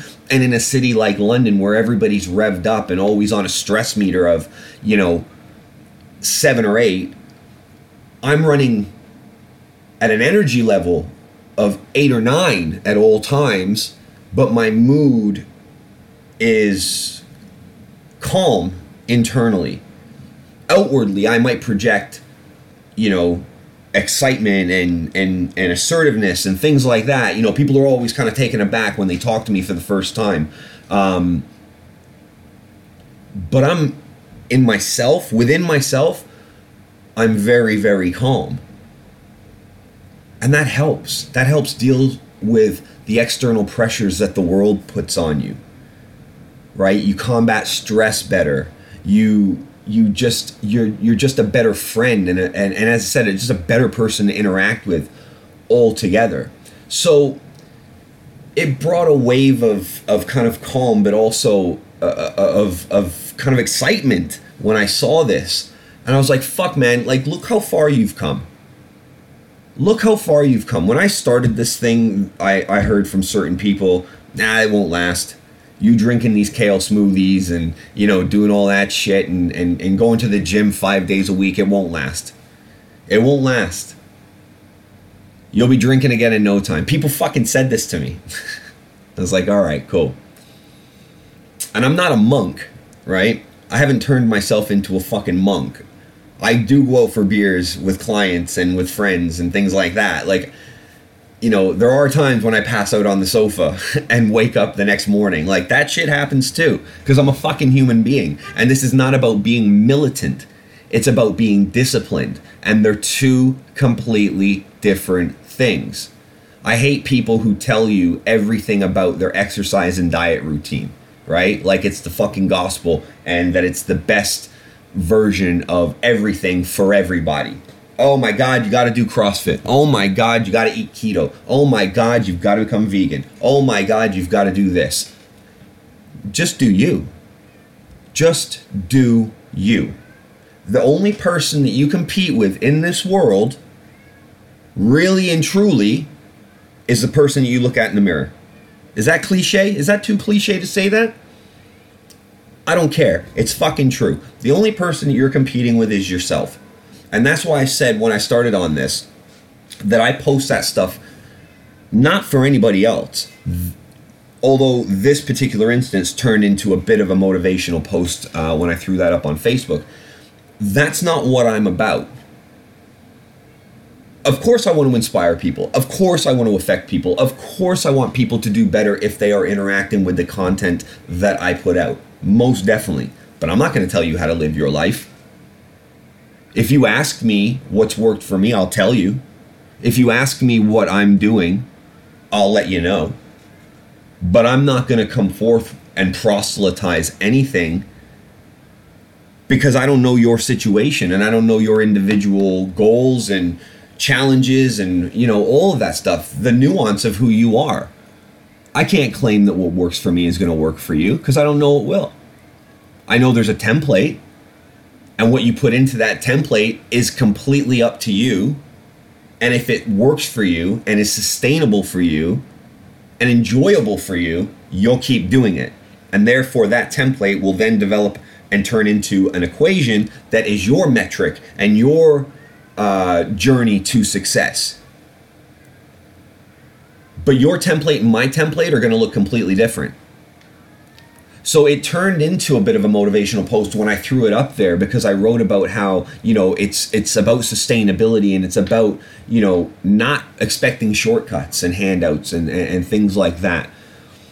But I don't mean it for I don't post for that reason. My Instagram, yes, it goes towards some of the personal training that I do and and everything uh, with my fitness business, but I don't even post my clients on there because I'm actually really not. People will find me. If they want to, they'll find me. And I know that's a bit naive, and I do some promotion around that side of the business. But for the most part, I use that as the main platform of distributing content for fitness. And all of my posts are of me working out. They're not of the clients that I train.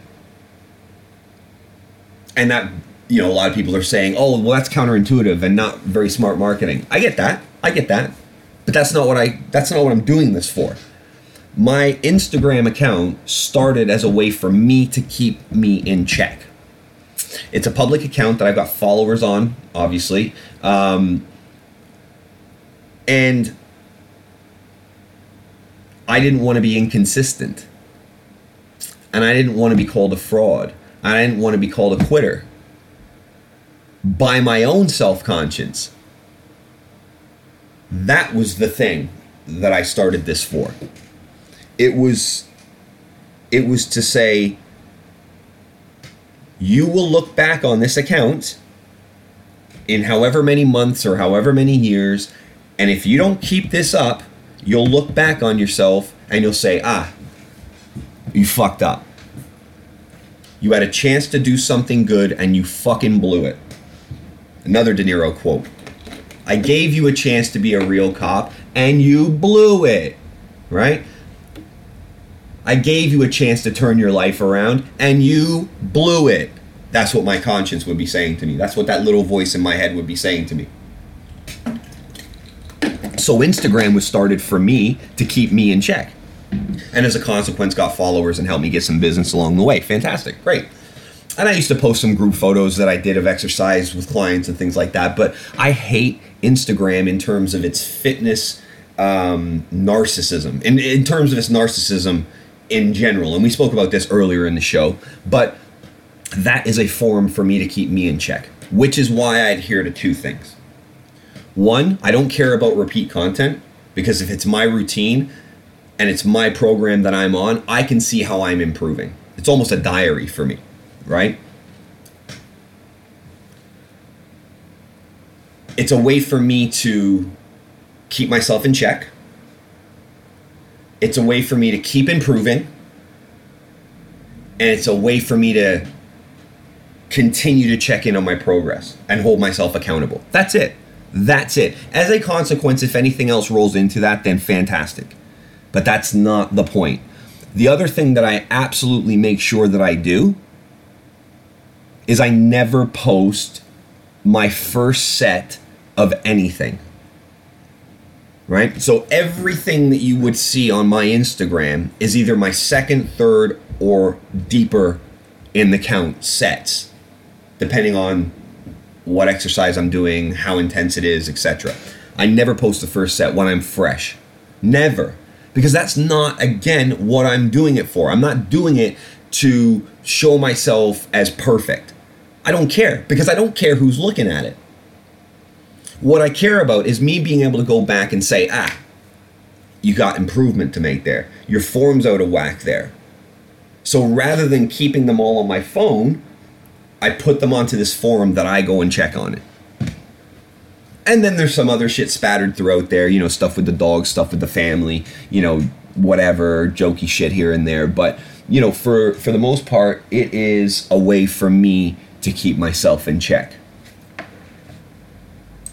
So just going back to it, it when I saw this photo come up, it really made me happy. Even though I was looking at the worst version of myself, it made me super happy because of where I was when I saw it and it was an affirmation that I'm doing the right thing.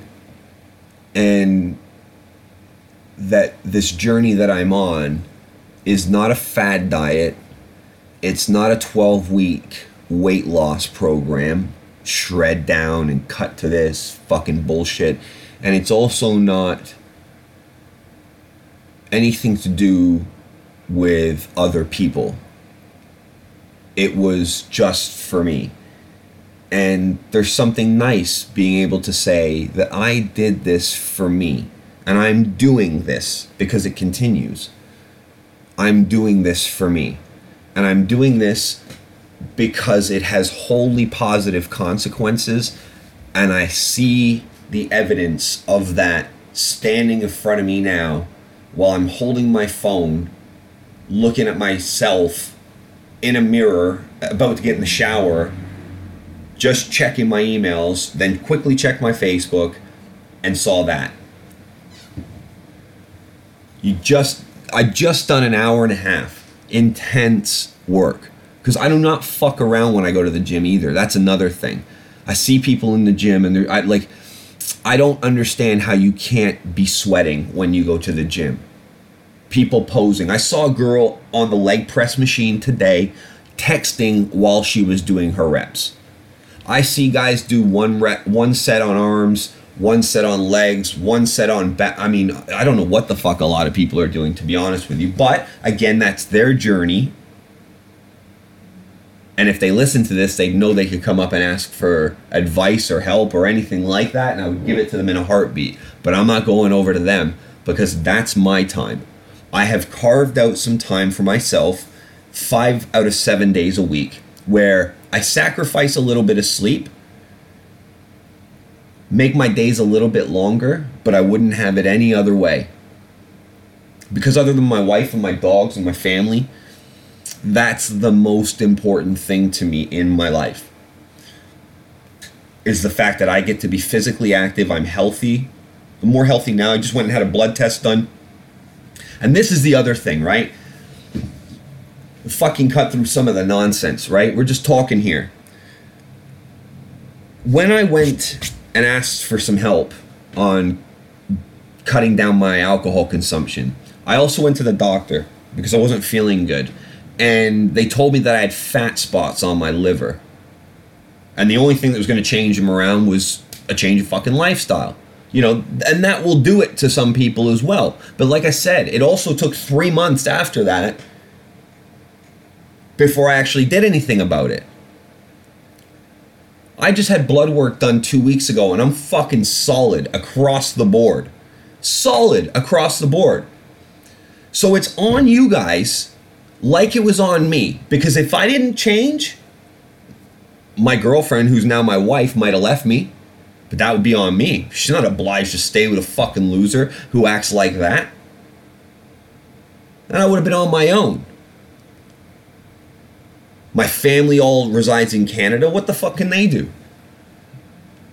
Because I'm a grown ass man that's got to take care of his own fucking problems. So that's what I did.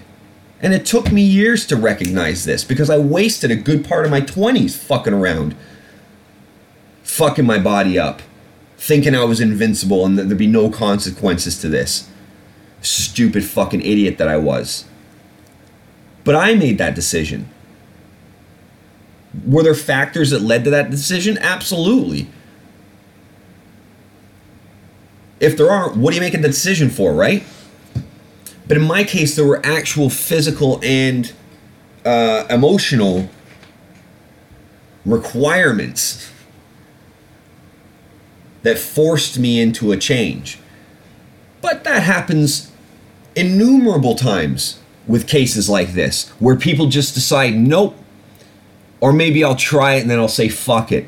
It's not sustainable, right? Somebody quits, you hear about it all the time. Somebody quits smoking for six months and then they're like, ah, oh, I fucking need one. It's like you're already past it. You're letting your mind play tricks on you. You have to stay disciplined. You don't have to be militant. You have to be disciplined, and there's a difference. Discipline is just repeating an action that is working time and time again to manifest a result that is good rather than negative. Right? Of course, you can have negative disciplines, but they usually kill you. Um, but I made that change. The way I used to look was on me. The way I used to think and feel was on me. The way I look now, the way I think now, the way I feel now, that is also on me. I take all the blame and all the credit for fucking myself up, no matter the external consequences or external factors. That's on me. I made the choice to change, so I could have easily made the choice not to start in the first place. And then I could have also made the choice not to take it as far as I did. But I didn't. I needed my own moment. And everybody needs their own moment. So this is not me saying, get your ass up at 4:30 in the morning and get to the fucking gym. It'd be a good idea for a lot of people, but all I'm saying to people is you have to. What's the quote?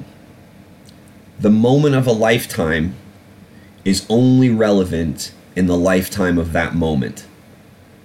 If you don't recognize that light bulb moment, it might be a silent moment when you're staring out the window of a bus. It might be on the commercial break, uh, you know, during a, a marathon of The Sopranos. It might be sitting on the toilet, might be having a shower, might be eating lunch, whatever.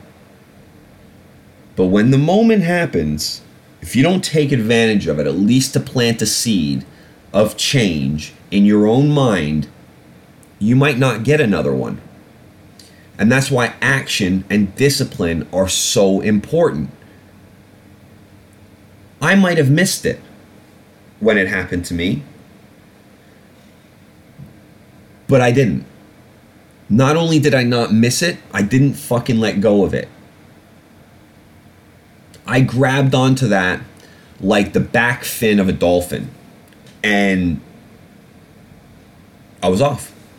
I was off. And I'm not looking back because, like I said to you before, I am never going back. So, you know, people will joke, oh, what are you eating today? You know, you got your food measured out, or, you know, go to the gym again today. It's like, yeah, yeah, it's funny, right? It's funny that I'm healthy. It's funny that I feel great. It's funny that I've got a ton of energy. It's funny that I'm thinking clearly. I'm more focused. I'm more aligned with what I'm doing. I've got multiple projects, one of which I'm engaged with you right now on. So, yeah, jokes, it's funny. Yeah, it's hilarious. It's hilarious. Fucking hilarious. But I like that. I like that. Because if I'm a fucking train chugging down the tracks, all that stuff is coal. Right? That's all stuff I'm gonna scoop up, shovel up, and throw in the fucking fire and keep this bitch moving. Because this is not a diet. This is not a fad. This is not a cut or a shred or a bulk, whatever. This is a fucking lifestyle. This is how I choose to live my life now. I've talked about it before, but I live pretty strict within sort of an 80 20 rule.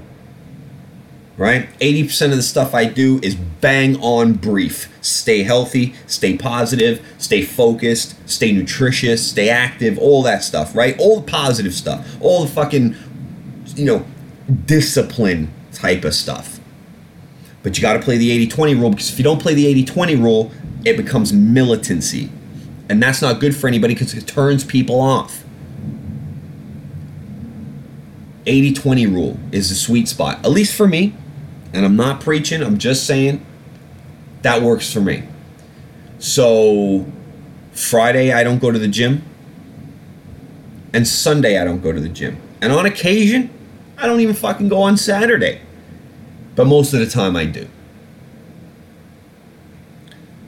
I don't set my alarm only one day of the week, and that's Sunday. But other than that, 4:45 a.m. I am up. And I'm ready to go. Now on the days where I'm not at the gym, that's my 20%. So if I want to go to the market, eat some street food, or Friday go out and have some beers or whatever, then that's what I want to do and that's what I'm going to do. And there's nothing wrong with that because what I've done is I've removed all the guilt around giving myself an alleviation of this discipline. And what happens when you're so disciplined all the time is one of two things, actually. I should caveat this one of two things. One, you either go fucking mental, or two, you learn how to keep that 20% of uh, letting the you know letting the leash off a little bit you still keep it under control which i would say within that 20% i probably play another kind of 50-50 game with that. So 50% of the time i go buck nutty right? Half the time when i get my 20% I'll go fucking ape shit. Maybe it's not 50 50, maybe it's like 70 30, or 30% of the time I'll go fucking nuts. Like on a Friday night, I'll get shit faced, come home, eat some fucking five guys, and then pass out on the sofa, right? So what? So what? But most of the time, it's maybe a beer or two here, and then it's home. And that's it. Meet up with the lads for a couple hours, get a little tipsy, come home. That's it. So even that Or if I'm eating out, I'll eat a healthy type of street food if that exists, you know? But something like that. I maintain some discipline even when I'm playing in my 20%. It's Oscar Wilde's quote everything in moderation, including moderation. Right? You gotta let loose sometimes. And I noticed this when I was at my wedding um, in Portugal two years ago. Because on the lead up to that, I was doing this thing all wrong, right? On the lead up to my wedding, I was like, I gotta cut, I gotta, I gotta lose weight, I gotta look as good as I can in my suit, right? Fucking stupid. Because by starving yourself, you hold on to fat. You don't lose fat because your body goes into starvation mode. It doesn't know when it's going to get its next meal, and therefore it holds on to the fat. So while you're trying to starve yourself and lose fat, you might lose like fluid from your body and things like that, but ultimately you're going to have a skinny fat appearance. So I was doing it all wrong. But what I did notice was I, I took my weight before I left to go, and then I took it when I came back. And the whole time I was out there, I made a promise myself that I'd worked so hard leading up to this that I was going to give myself the two weeks um, kind of uh, sabbatical where I was to eat what I wanted bread, meats, you know, all the beautiful food that, that Portugal has to offer. I was to not hold back at the wedding. I was to eat what I wanted, drink what I wanted, you know, have a good time that week. I came back and I didn't gain any weight because I wasn't stressed. And that's another thing that is super important about the journey starting it and maintaining it. And that's why it's got to be your template, not mine and not anybody else's. It's got to fit into your routine. Because if it's outside of your routine and it's nothing but a ball ache and a struggle and a hassle to do something, you're not going to maintain it. It's as simple as that. And if you don't give yourself a little leeway, and I'm not talking about, you know, going out on a Friday and a Saturday night after your first week of exercise when you've been brutalizing yourself for 10 years. I'm not talking about that. Do some fucking work and earn it. It's a merit system. It's a merit system. But the only one holding you accountable to the merit of your argument or your actions or your excuses is you. So, can you hack it? I didn't know when I started five years ago whether or not I could hack it. You know, I, I can easily get distracted. I can easily find excuses or procrastinate. For sure, I know my deficiencies, which is why I work on them every day. But understand this if you start on the journey of improving yourself mentally and physically, the line between start and finish will absolutely not be linear. You will not be on a slow increase, uninterrupted towards your goal and land there unimpeded. It won't happen. You're going to lose weight, you're going to gain weight. You're going to feel great, you're going to get injured. You're going to have to recover, you're going to slip off your diet. You're going to feel depressed when you do, you're going to have to rebound the adversity doesn't stop just because you said I want to make a change for the better in my life and I'm going to go down to the gym. That's not what happens. What happens is you become more equipped and develop the correct tools to be able to respond to those problems, those hardships, those hurdles in a more positive and effective way. You don't let them beat you, you don't let them get you down. You recognize them, assess them, compute them, chunk the information that's necessary, and discard them for what they are, which is a hiccup and a mistake, or a slip and a fall. But this journey's not linear. You can't look to anybody else for accountability. And beware of false prophets and false advisory commissions and personalities and all this shit that you might see on social media because they're not in it for you. They're in it for them, whether that be money or fame or both. They don't care about you. I have been in the fitness industry for a few years, and that's all it took for me to be absolutely disgusted by it. because it's full of charlatans, it's full of people who claim to have the magic potion, the recipe for success, gonna get you there. They're doing it to increase their own profile. Because what I've learned is the people in the fitness industry are some of the most narcissistic people you'll ever meet. They come across as, you know, not only are they narcissistic, they're fucking two faced. Because they'll say they want all your success. That's their number one priority. Until they find a client that's going to pay them more than you pay them. Or that can build their profile better than it can than, than you can build their profile. And then you play second fiddle. Then you get put on the back burner which is why I said to myself at the very beginning of this whole thing, I'm going to do this. This is on me. I got myself into this mess and I'm going to get myself out of it. And I'm not saying don't look for advice if you want advice or you think you need advice. I'm just saying beware of the garbage that's out there. Because there's a ton of it. More so than there isn't in the fitness industry, I hate to say. But if you stick to a plan and a template that you can insert your plan into, that you can stick to, that gels with your life, it will create consistency. And consistency ultimately will create the best kind of results. And then you're sure to succeed. So that's it. Can you hack that? Can you hack taking action? And once you've hacked taking action, can you hack keeping it up? Because if you can, the result of what you're trying to achieve, physically, mentally, in business, anything else, if you can hack those two things and get them done, you'll find success. So that's it.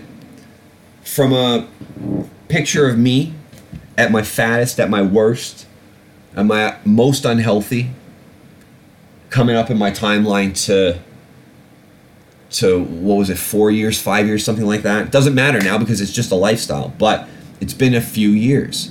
And I'm nowhere near where I want to be because again, this thing isn't linear. And I've had my own setbacks and my own adversities and my own injuries and things like that. But I persist. And I know that that will get me it will get me to a to a place of satisfaction and a place where I can maintain that satisfaction. I'm not there yet, but I'm enjoying the process and I'm never stopping. And I'll say it again because I'm never going back. And if you have that level of focus and can apply the discipline to maintain it, you'll win. You'll win.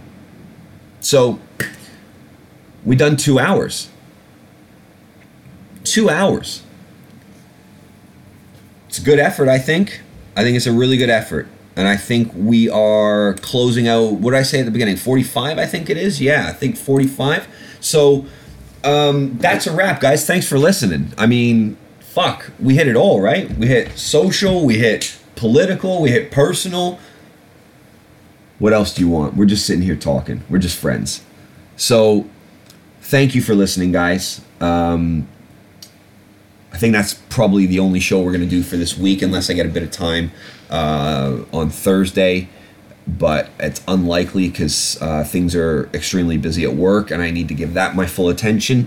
So uh, I'll see you when I see you, most likely next week, uh, and we'll take it from there. But in the meantime, you can get this like we started uh, the show out saying, you can get us on SoundCloud, you can get us on iTunes, you can get us on TuneIn, and we'll update you on the other distribution points that we decide to keep uh, focused on and keep exploring uh, as they become relevant. But we're going to become, I made a decision that we're going to become way more active on our social media pages, Twitter and Facebook. Going to give you more of an insight into the personality of who we are and, and, and what we're thinking, and, and maybe some of the subject matter that we're going to be talking about in upcoming episodes. And maybe that will uh, lead to some more engagement from you guys that are supporting those pages because we want to hear from you more than we are now. Uh, we want to get you know your thoughts on the show. We want to get you know what are you guys interested in hearing about? You know we're not limited to just you know my chain of thought. If i don't want to talk about something i'm not going to talk about it. Um, and if i do want to talk about something i don't care if you guys want to listen to it or not. I'm going to talk about it.